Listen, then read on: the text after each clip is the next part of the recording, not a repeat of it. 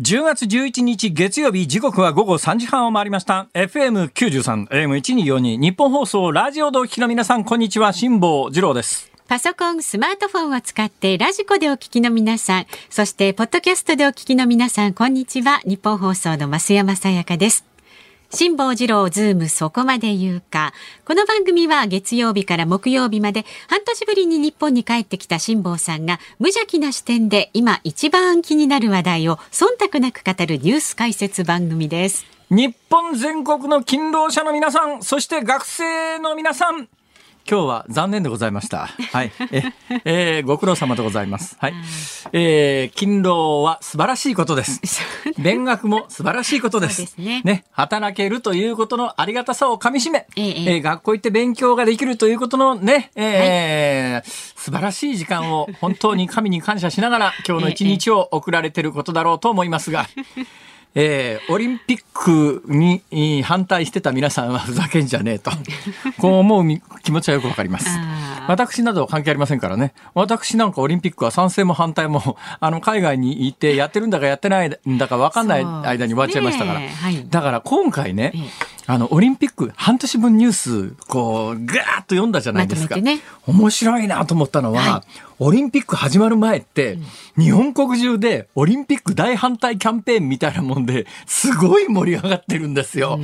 おお日本中なんかオリンピック、反オリンピックで、えワイドショーから新聞から一部の新聞からすげえことになってんだと思ってたら、はいはい、オリンピック始まったらそういうメディアもずっと普通に放送して、やっぱり応援しますね。メダル何個おい、ふざけんなよ、お前。先月までオリンピック反対って書いてたじゃねえかと。ね。半年分まとめて新聞読むと、すごい面白いっすね。ほいで、なんかオリンピック開始前って、オリンピックすると、なんか、うん、コロナの感染が大爆発するみたいなのが盛んにニュースになってたんですが、はい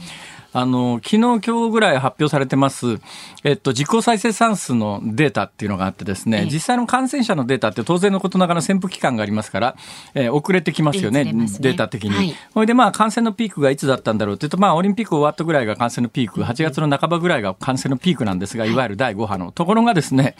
えー、実効再生産数が下がり始めたのは、オリンピックが始まる2日ぐらい前なんですよ。うん、ということは、つまり、オリンピックが始まって、感染が一気にしぼんだんです。うん。それも明らかなんです、はい、データ上、はい、オリンピック始まってなんで感染が絞った、絞んだかというと、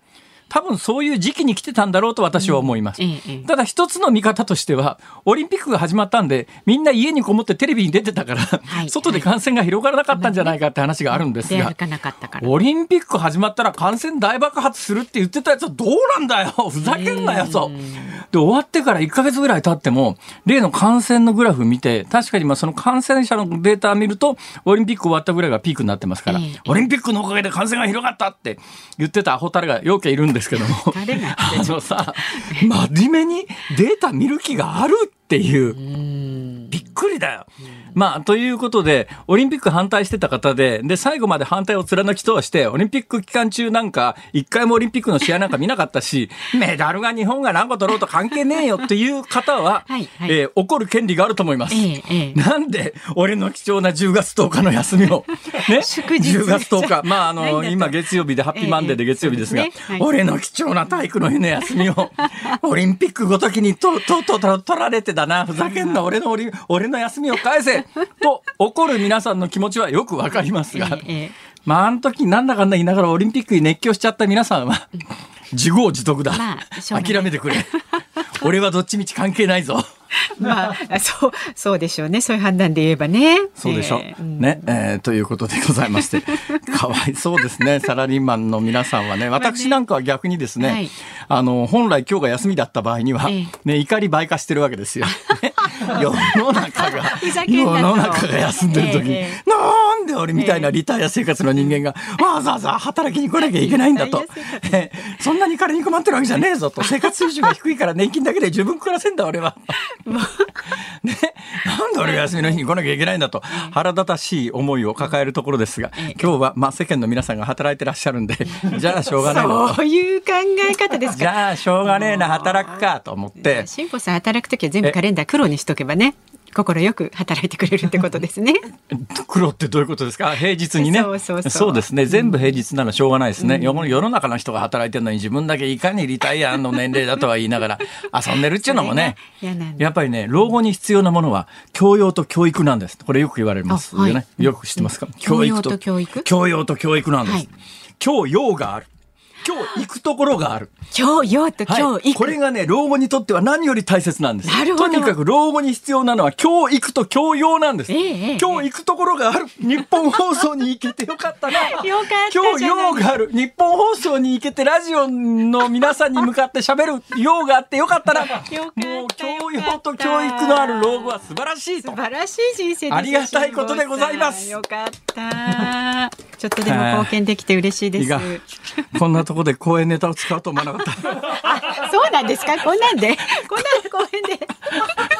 イージーでしょ。はい。えー、そろそろね、公演の仕事も入ってきてるんでね、ちょっと準備運動しとかなきゃいけないかと思って。口慣らしですね、オンエアでね。そんなこんなでございます。わかりました。じゃあ今日も株と為替の値動きお願いします。あ、そうなんだ。今日マーケット開いてんだな。はい。今日の東京株式市場日経平均株価続伸しました。先週の金曜日に比べまして、449円26銭高い28,498円20銭でした。えー、外国為替市場で円安ドル高が進んだことで自動車など輸出関連株を中心に幅広い銘柄が買いに入ったということ。まああの先週先々週とね、えー、だーっと下がってましたから、えー、その反動ということはあるんだろうと思いますがただまあ円安ドル高で喜んでていいのかというと今エネルギー価格が国際的に上がってますから、はい、そうすると円安になると輸入物の価格が上がる可能性も出てきますからね。えーはい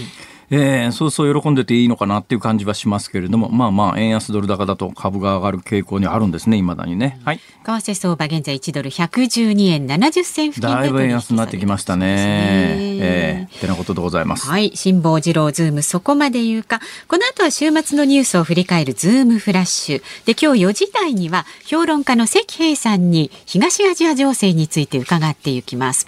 で、今日の放送はですね、えー、関平さん。ちょっと反応が鈍いですよ。ワンテンポ遅れてますよ。関平さんです。そう。あの衛星放送。やっぱこの間のね、あの小室さんじゃないや、一国堂の話からですね。なんかごめんごめん。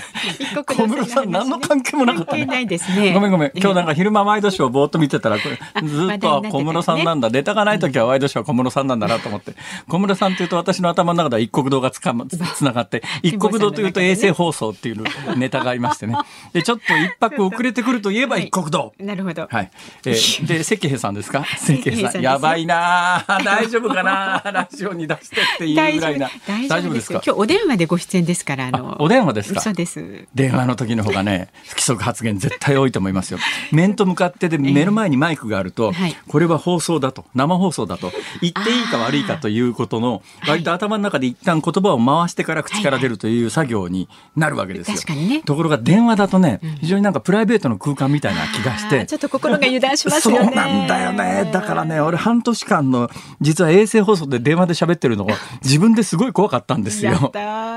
やだ。やだよかった、何事もなくて。さあ、参りましょう。はい。で、今日の放送なんですが、ええ、5時までの短縮放送になります。なぜならば、ショーアップナイタースペシャル2021プロ野球ドラフト会議がね、この後5時からありますので、ドラフト、そういう季節になりましたね、はい、ペナントレースもいよいよね最終盤でね、昨日私ね、はい、神宮に、えー、ヤクルト阪神を見に行こうかなと思っててですね、はいはい、あの手配が進んでたんですけども、ちょっと直前にですねあの時間的に間に合わないっていう事情が勃発しまして行けなかったという状況があるんですけどもったいなかったんですが行かなくてよかったです。はい。昨日はね。えー、ここでやっぱりね まあサンタコ食らなくてよかったですけどね。それにしても、ここへ来てヤクルトに一生に敗はつらかろうというね。はい、悔しいってね、えー、なるとこでしたけれどもね。ほいほいさあ番組ではラジオの前のあなたからのご意見もお待ちしております。メールは z o o m zoom アットマーク一二四二ドットコム。番組を聞いての感想はツイッターでもつぶやいてください。ハッシュタグ漢字で辛坊治郎、カタカナでズーム、ハッシュタグ辛坊治郎ズームでご意見をお待ちしております。この後は週末のニュースにズームします。辛坊治郎ズームそこまで言うか。このコーナーでは辛坊さんが独自の視点でニュースを解説します。まずは先週末から今日にかけてのニュースを紹介するズームフラッシュです。令和新選組の山本太郎代表は10月19日公示31日投開票の衆議院選挙で東京8区から立候補することを表明しました。衆議院東京8区では自民党の石原伸晃氏立憲民主党の吉田晴美氏共産党の上保正武氏日本維新の会の笠谷圭司氏が立候補を予定しています。内閣府のツイッターアカウントは今月5日カレンダーでは10月11日がスポーツの日になっていてもこの日は平日なのでご注意を。周りの人にも教えてくださいねと投稿し国民に注意を呼びかけました。今年は東京オリンピック・パラリンピックが開催された関係で10月の第2月曜日は平日になっています。今年のノーベル平和賞の受賞者が8日発表され独裁的な政権に立ち向かうフィリピンとロシアのジャーナリスト2人が選ばれました。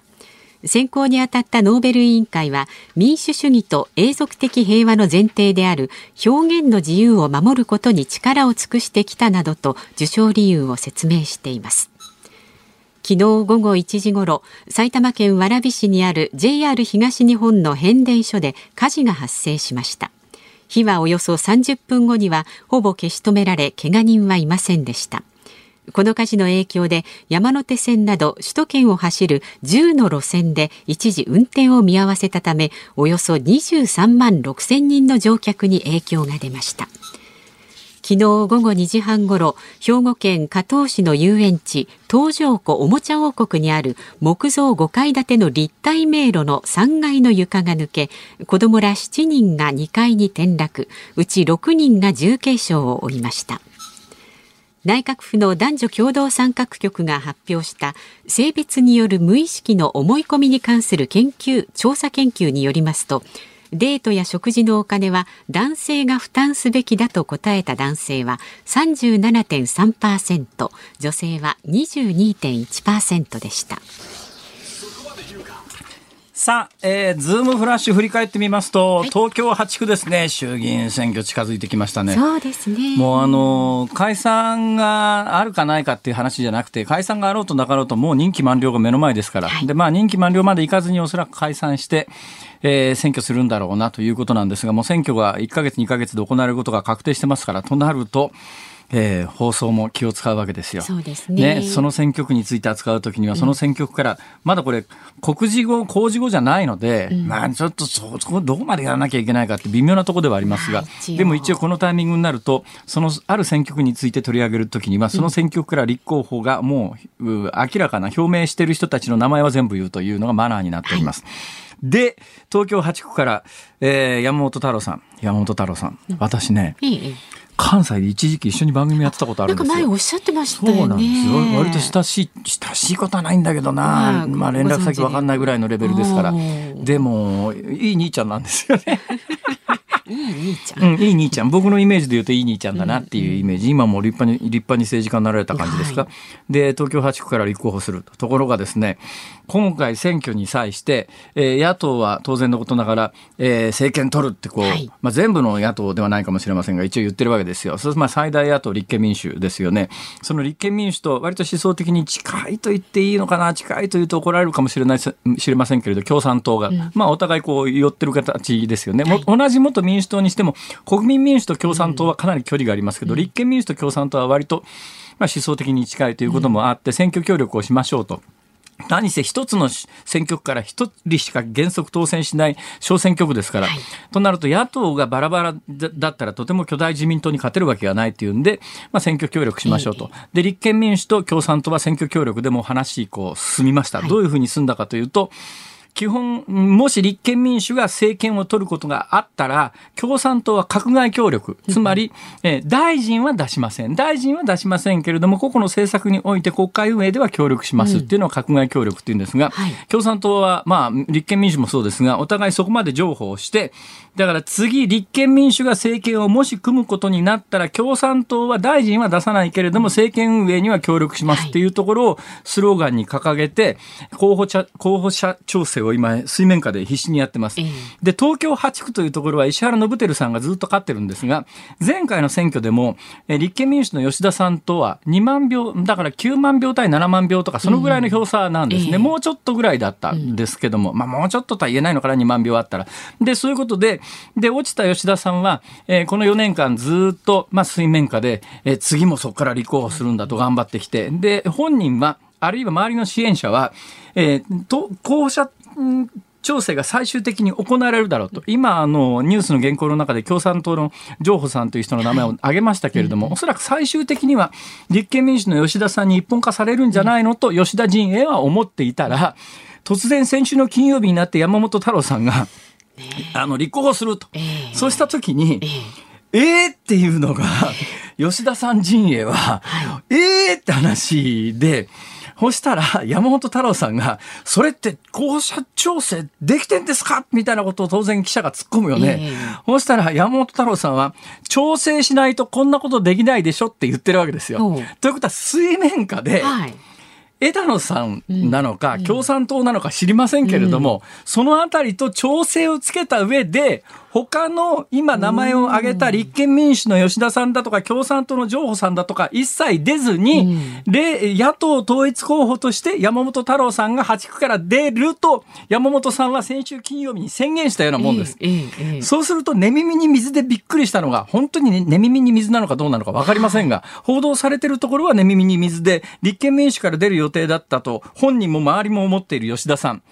は、えー、聞いてねえよって話になって、はい。で、周りの人たち、だから本人に全く知らされていなかったのかどうなのかが分かんないんですよ、この辺りは。正解は虚虚実実ですからね。だからもしかすると水面下で枝野さんあたりが、立憲民主の吉田さんに、いや、まあ次こういう形でどういう形か分かりませんが、処遇するから、ここはあの統一候補で山本太郎に開けてくれって言ってたのかもしれないし、今のところ週末、この話が出てから、ずっと注目してたんですが、今のところ皆目分かりません。最終的に東京8区から山本太郎さんが野党統一候補で出るのか、立憲民主の吉田さんは出るのか、共産党の譲歩さんは出るのか、で、今、そこのあたり名前連呼しましたから、一応バランス取るために言っておきますから、あの、日本維新の笠谷さんはおそらく出るでしょう。ね。ただまあ、選挙の戦いの構図で言うと、やっぱり石原伸晃さん自民党 VS 野党統一候補という形に、多分選挙の構図としてはなるはずなんで、その時の野党統一候補が誰なのかっていうのが見えてこないんですよ。だこれ、このニュースって、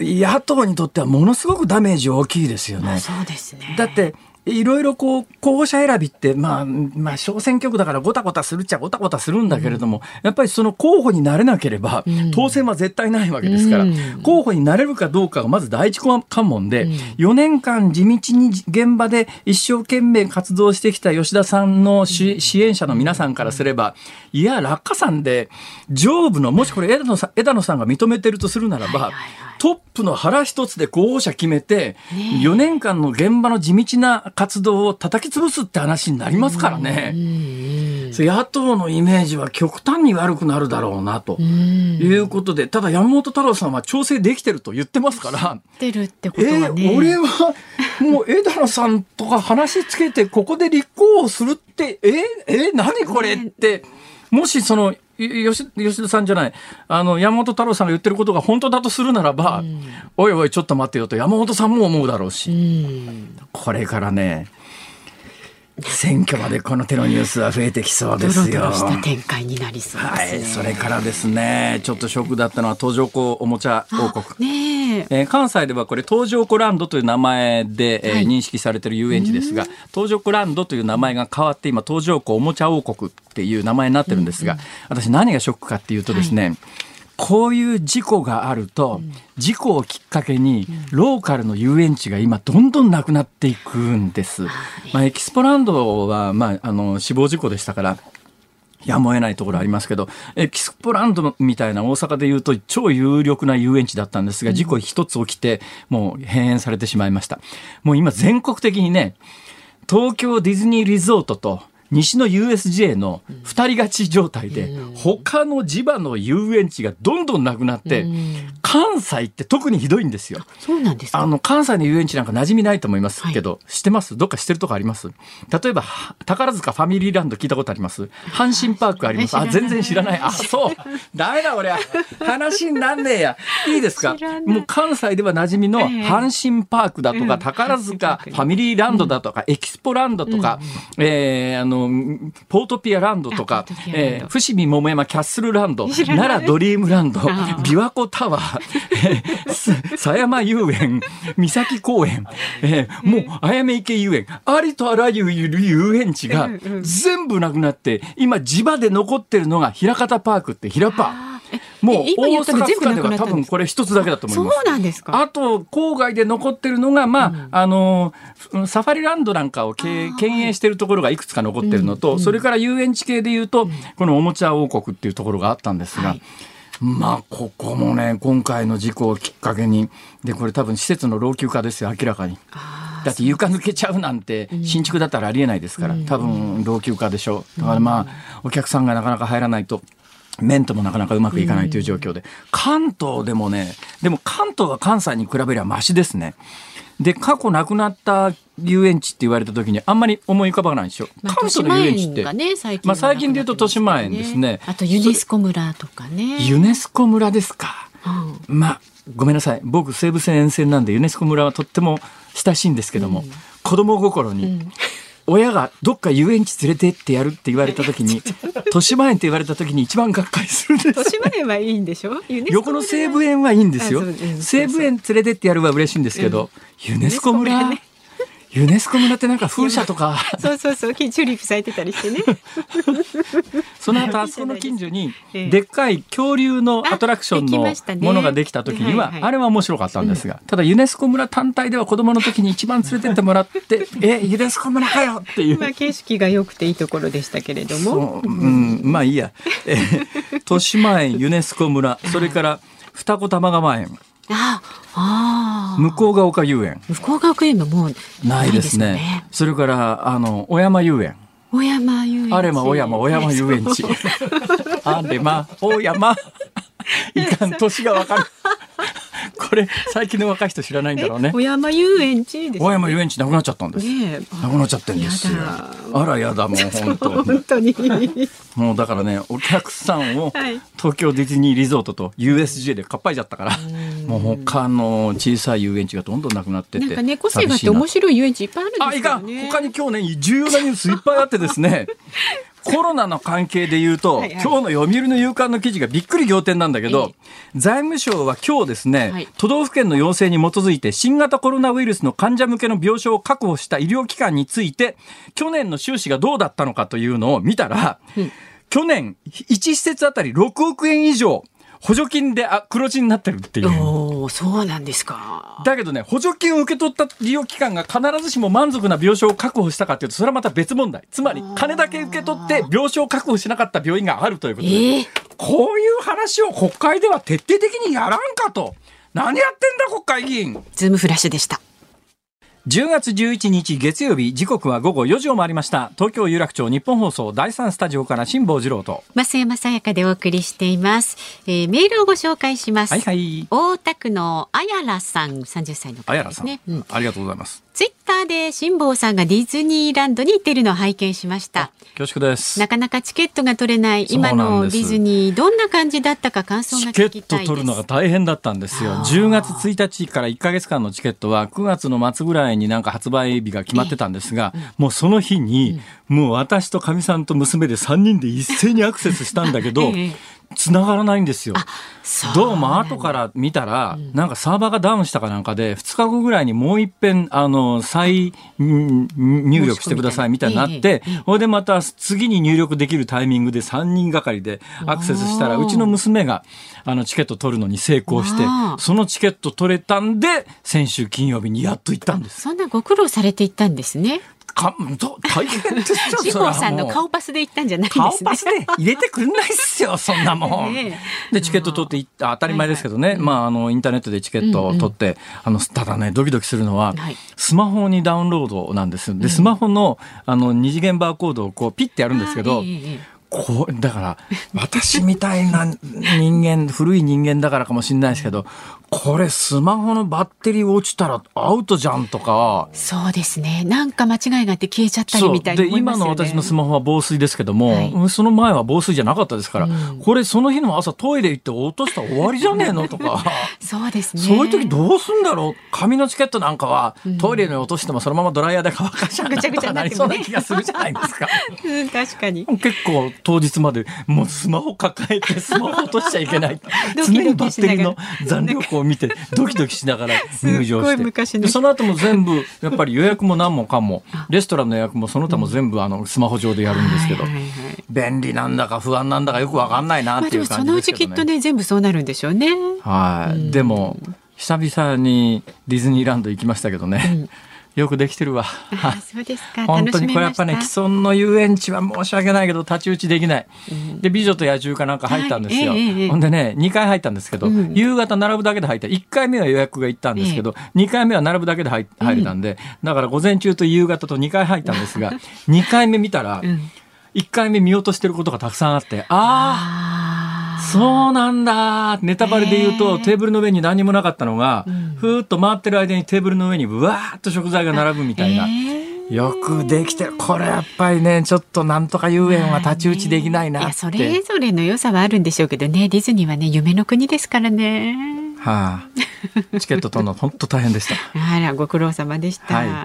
まあねこの方もねちゃんと行けるといいですね。またそうですね。一遍とかあるんですかね申し込みはね。だと思いますね。うん、私またもう一遍ね、えー、チャレンジして12月ぐらいに行こうかなと思って。なるほど。今回やっぱりね全部回ろうと思ったけど全然無理ですね。だから人数制限してますからあの一つ一つのアトラクションを待たなくていいんで、うん、ほとんど待たなくていいんです。だいたい5分から10分ぐらいでずんずん乗れるんですよ。へえ。これはありがたいです。数年前だったら考えられないですよね。考えられないですね。5分10分で全部のアトラクションどんどん乗れていくんだけど、それでも、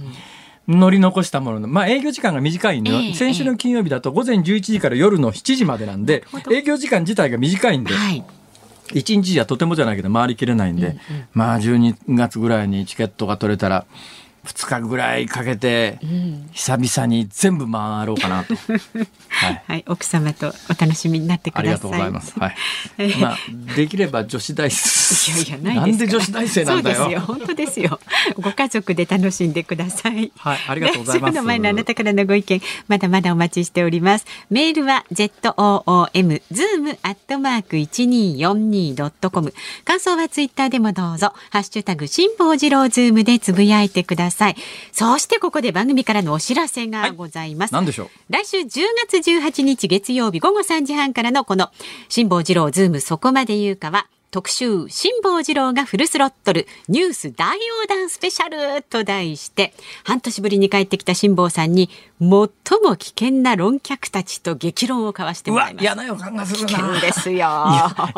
誰が考えるのこういうの。まえフルスロットルってダメだよこれガードレール超えちゃうよこんなことしてたら。怖い怖い。もうちょっとね 無理もうもうもう私ね関節が痛いのよ今。いやいやあの英気養ってね。特に膝の関節がねまあ一日ディズニーランドうろうろしてたらね、もう帰りがけなんかもう膝がガクガク言って、階段上がれない状態になって。今週は安静にしていただいて、膝大切にしていただいて。先週金曜日、ごめんなさいね、話が長くなって、うん、先週の金曜日、7時にディズニーリゾートが終わっちゃうわけですよ。はい、ね。で、よくできてますね、あれね。あの、入り口から遠い順に、順番に閉まっていくんです。だから一番遠いところにあるようなアトラクションで、例えばカヌーに乗りみたいなアトラクションは4時半ぐらいに終わっちゃうんです。ところが、入り口のすぐ右側にあるスターツアーズっていう C3PO とか、あの出てくるやつね、R2D2 とかスター・ウォーズをテーマにした、あそこはね、7時ギリギリまで開いてんですよ。なるほど、それどころか出てくると7時過ぎてたりなんかするんですね。どういうことかというと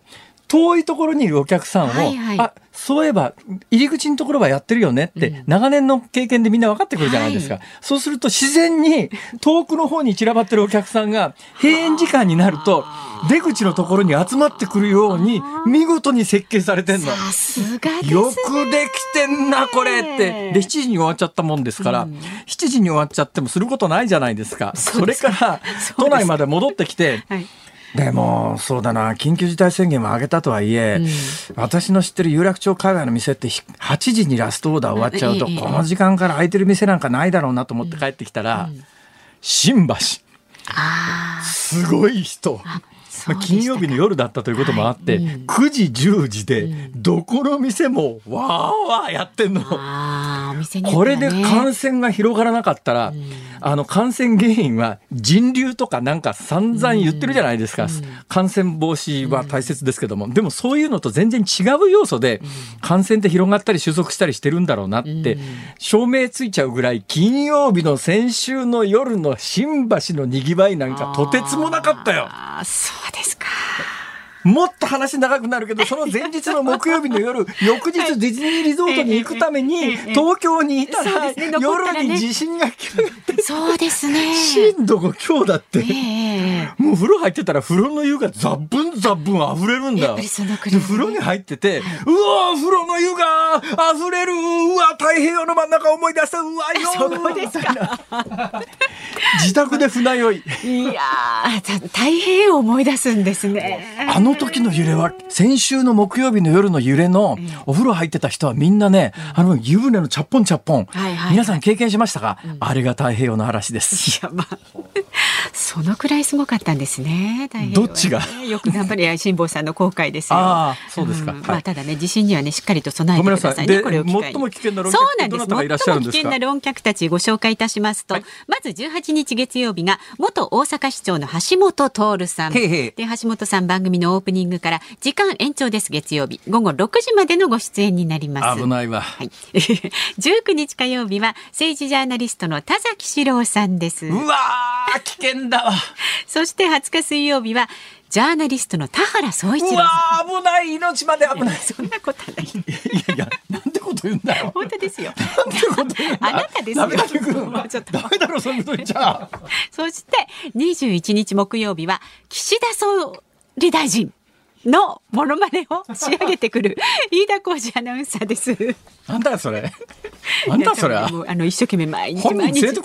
力してますから飯田アナウンサーで勘弁してください。岸田総理はまだ忙しくて、ね、それどころじゃないけど、それどころじゃないですね。はい、えー、落ち着いたら出ていただきましょう。そうですね。本物にね。あのこれやっぱりね、いつか本物に出ていただくというのがないと、偽物ばっかりがずっと出てきててもね。そうですよね。だから前回っていうか、土曜日のや時代に、土曜日にのズームやってる時に、飯田君相変わらずあの、えー、麻生さんとか安倍さんとかのものまねやってましたけど、あの時安倍さん本人出てきたからね。そうですよ。だからある日突然本人が出てきて、本人の前でものまねやるっていう。あ れは結構シュールな絵柄だって。あれテレビだと面白いんだろうけど、ラジオだとどっちが喋ってるかわかんないだからね、下であの記者の方たちが困ったっていう、ね,、話がありましたけど。で、下の総理、総理が来るっていうんで、あの日本放送の下に、あの、各スポーツ新聞等の記者の方が詰めてたんですけども、おい、今喋ってんのはどっちだ？どっちだ？本物か？総理か？みたいな。そうそうそう。大変迷惑をかけたということがありました。不足発言するやつを、下の記者が、これ、これ、これ総理だったらニュースだって、いやいや、それ飯田君だし、みたいな。そうですよ。あれは良くないね。えー、だから今度は分かりやすくね、岸田さんの場合はね、あの、はい、お名前言ってから述べていただくということで、はい、えー、モノマネです。はい。えー、新総裁から岸田新政権、コロナ安全保障まで、今一番気になるニュースについて、激熱で、えー、激辛な、えー、論戦を交わしていただきますので特集辛坊治郎がフルスロットルニュース大横断スペシャル来週月曜日からお聞きになってください。さあこの後は中国台湾問題にズームします。ニッポン放送辛坊治郎ズームそこまで言うか。この時間特集するニュースはこちらです。台湾の蔡英文総統が中国に屈しない姿勢を示す。台湾では昨日中華民国の建国につながった辛亥革命を記念する式典が行われました。蔡英文総統は演説で台湾統一を目指す中国の圧力に屈しない姿勢を示しました。台湾台湾をめぐっては今月に入って中国軍の戦闘機など150機以上が台湾の防空識別圏に侵入するなど中国の武力による圧力が増していますさあではここで評論家の関平さんとお電話つながっています関平さんあこんにちは。ご無沙汰してます。いやよろしくお願いします。お元気そうで何よりです。おめでとうございます。え、え、え。太平洋横断おめでとうございます。そ、それ以来ですか。いやいや。そうです、そうです。ずいぶんご無沙汰してます。すみません。今度いっぺんスタジオ来てください。今日もなんかスタジオに来ていただきたかったんですが、なんか兵庫県にいらっしゃるんですって。いや、あの、三重県で公演、三重県ですか？ら公演がありまして。ああ、忙しいですね。いや、おかげさまで。これ、今、今日は台湾、台湾なんか10月10日っていうのが辛亥革命の記念日なんですって。えー、まあ、それはあの中華民国の、まあ、建国記念日でもありましてね。はあはあ。うんうん、中華民国。中華民国。ね、まあ、これあのね、どのくらいリスナーの方が歴史に詳しいかわかりませんけれども、あの、もともと清朝というね、えー、まあ、王朝があったんですが、清朝をえっ、ー、と、中華、中華民国作った人は孫文でしたっけ？誰でしたっけ、孫文ですね。孫文っていう、まあ日本に留学経験のある人なんですが、この人がまあ革命を起こして清朝を倒して、それから辛亥革命っていうんですけど、その革命の日ですか？いや、この革命自体が、まあ要するに中国のあの新王朝を倒したっていう革命自体が、まあ、普通に評価されていますそうですね。で、その、新孫文ゆかりの中華民国というのは、えー、その後、あの、日本と戦うにおいては国境合作で、えー、中国共産党と、こう、連合を組んだんですけども、その後、第二次大戦が終わった後ですね、まあ、中国内戦になって、えー、中華民国と中国共産党と、こう、戦って、うん、中国共産党が、あまあ、勝ったんで、えー、中華民国は台湾に、まあ、湯や叩き出されちゃった形ですよね。で、台湾で、えー、まあ、あの、中華民国、そのまま引き継いで、はい、だ国連の議席も、ずいぶん長い間、第二次大戦後、ずっとその台湾が中国の国連議席を持ってたんですよ。まあ、その後はやっぱり、あの、本土の方がでかいもんですから、はい、えー、今、まあ、あの、中国本土と中華民国の、まあ、あの、台湾と、まあ、一応これ、台湾を国っていうと怒られちゃうんですね。だから、えー、中国の一部だというのが公式、日本では公式見解になってますが、実質的には、あの、中国の大陸側は、中国共産党が支配する共産主義国家だし、まあ、台湾というのは、えー、通常の選挙が行われる民主主義国家だし、実質2つの国、うん、という印象なんですが、世慶さん、これ、本音のところで中国の皆さん、どう思ってるんですか、やっぱり中国、まあ、中華人民共和国の人々が長年ね、そういう共産党の教育を受けて、まあ、絶対多数の人々がやっぱり台湾が中国の領土だと、みんな、まあ、中国人がそう思ってる人も多いですわね。台湾の人大陸、うん、台湾の人はどうなんですかね？いや、台湾、今もうほとんど、まあ、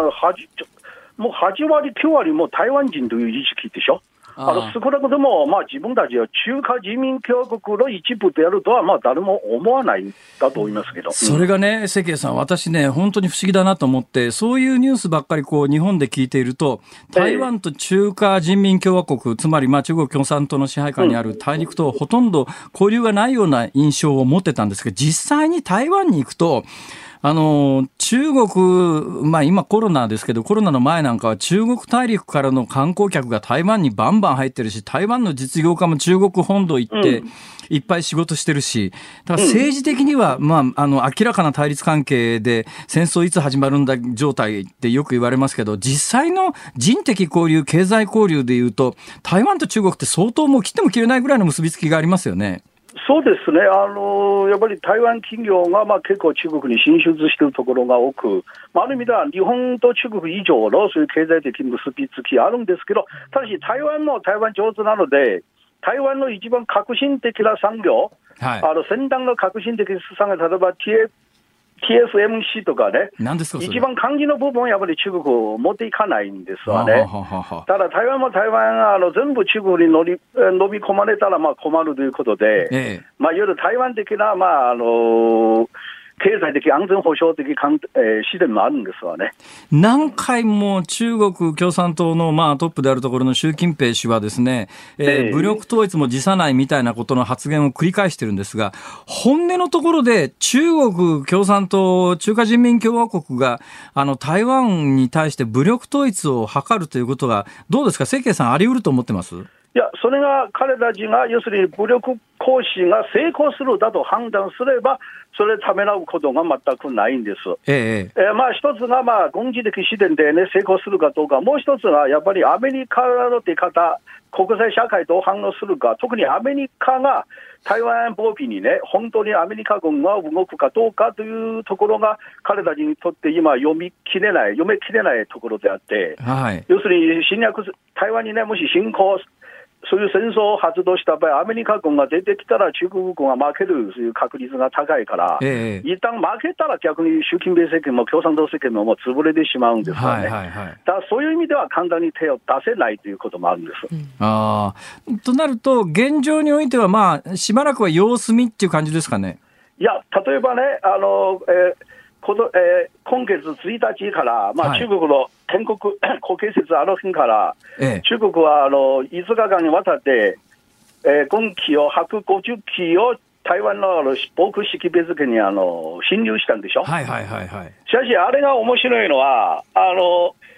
えー、4日にはね、過去最多の56機をあの飛ばしたんですけどね。ええしかし、5日になると、1機しか飛ばさなかったんですよ。ほうほう、それはどういうことですか？いや、どういうことか、要するに、5日であそあの4日まであそこまでやると、あとアメリカのさっき、えー、大統領報道官が披露したところでは、アメリカの水面下でね、中国に強い警告を発したんです。だから5日になると、中国はまあアメリカの圧力でもあのやめるしかない。しかしね、完全にやめてしまったら、まあ、習近平さんのメンツに関わる問題ですからね、ええ、だからせめてね、1機くらいね、習近平のメンツを立てるね、形で、まあ、1機くらい飛ばして、それで終わらせてしまったんです。だからあれ以来、あのずっとあの防空識別の侵入がないんです。ですから彼たちはやっぱりアメリカにはちょっとな、あのかからわないという考え方もあるんですね。なるほどね。うん、えー、そのまあ中国なんですけど、最近日本で話題になっているのは中国の不動産の大手がどうもあの借金返せないんじゃないの？って言って、うん、それの影響で日本の株価が大きく下がったりしましたよね。うん、あのニュースはどうなってんですか？いやあのニュースのまあ恒大という会社時代の話以上にね、やっぱり中国の不動産バブルが、ええもうどうにもならない状況までもう来たんです。はい、例えば中国であれ人口数があの14億でしょ？ええ今、中国全国で出来上がったあの住宅はね、もう34億人が住めるぐらい。えー、本当、えー、中国自身が、国内がこの34億人が住める住宅という数字が普通に出回っていますから。あらまああそこまでまあ不動産つ、えー、作りすぎたらもう、もう後がないんですからね。なるほど。そこで、しかもみんなね、あの、普通のサラリーマンでも公務員でもね、みんな銀行から借金して、2軒目、3軒目交流して、あるいは不動産開発業者もね、えー、とにかくあちこちからお金借りて作ってるんですから、えー、だからそれはね、要するに不動産バブルを以上にさらに金融バブルもありましてね。はいはい2つのバブル一気に、ね、爆発したらもうどうにもならないどうにもならないですね。それ爆発する可能性はどう見てます、いや、あの、今ね、だんだん高くなって、なってきてる。というのは、今、中国政府ね、今分かっていることが、要するに金融を守るか、不動産バブルを守るか、どちらを守るかとなると、最後は中国政府は最近やっぱり金融を守る方に、ね、傾いてるんですから、じゃあ金融を守るために、じゃあ不動産が切り捨てることにもなり、あの、あり得るんです。だから今、中国政府は恒大をまあ救済もしないんですわな。なるほどね。うん、いや、関谷さんよ、まだね、聞きたいこと山ほどあるんで、ちょっとまた、キンキンスタジオに時間があるときいらしてください。お待ちしていますので。お願いします。来週の、ああ、また、はい、また、ぜひ読んでください。はい、ありがとうございます。お願いいたします。ありがとうございました。ありがとうございました。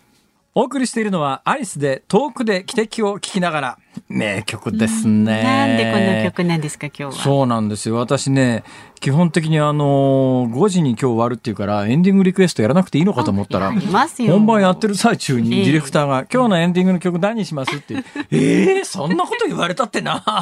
うん、であの何も考えないでそういえば先週アリスの曲をやろうとしててあアリスじゃなくて堀内孝雄さんだったと思ったら、ね、じゃああの堀内孝雄さんじゃなくてアリスとして出した曲でなんかいい曲はどうだろうなと思った時に、うんうん、なぜか真っ先に思い浮かんだのがこの曲だったんですよ。いい曲いいじゃないですかね、遠くで汽笛を聞きながら。うん今日ね、はい、えー、冒頭からですね、えー、遊園地の遊具で、まあ、地方の遊園地でちょっと事故があったという話があ,、あありまして、はいはい、でまあ、ちょっとあの USJ ユニバーサル・スタジオ・ジャパンとそれから東京ディズニーリゾートに押されて地方のあるいは東京大阪の歴史のある遊園地次々なくなってるっていう話しましたよね。うんえ。ー、そしたらね今日毎新聞の夕刊にね、えー、へーっていうニュースがありましてねあの、半世紀以上の歴史がある、えー、栃木県の那須にある那須高原林道湖ファミリー牧場っていうのがあるんですって。えー、知ってる、えー、聞いたことあります。あ、そうですが、うん、ここがね、閉園した全国の遊園地のアトラクションを引き取って再生させる取り組みを進めているということで、えー、そうなんだ。旧豊島園の大型、木製大型立体迷路、はいはい、それからね、これがちょっと私ね、はい、へ引っかかったのはここだったんですよ。うんうん、旧三崎公園、これ三崎公園ってついこの間閉園したばっかりなんですが、うん、ここの観覧車、うん、これがここの栃木県の那須にあるということで、今回太平洋横断で最後入港してくるときに、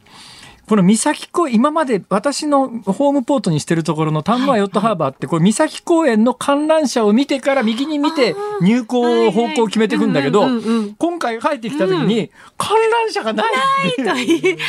どこで港に入ったらいいかわからないって一瞬頭の中でミニパニックを起こしたんですが、あそうだ三崎公園閉園して、うん、あのシンボルだった三崎の突端にあった観覧車は今栃木県にあるんだっていうのがね今日の夕刊見ててへえって面白い話だなと思いました、ね、変わっていきますね。さあお聞きの日本放送この後ショーアップナイタースペシャル2021プロ野球ドラフト会議をお送りいたします、えー、明日のズームはね IT ジャーナリストの三上洋さんお招きしてお送りします。はいということでございまして今日は短縮バージョンでお届けいたしました、はい、辛坊治郎ズームそこまで言うかここまでのお相手は辛坊治郎と増山さやかでした。明日も聞いて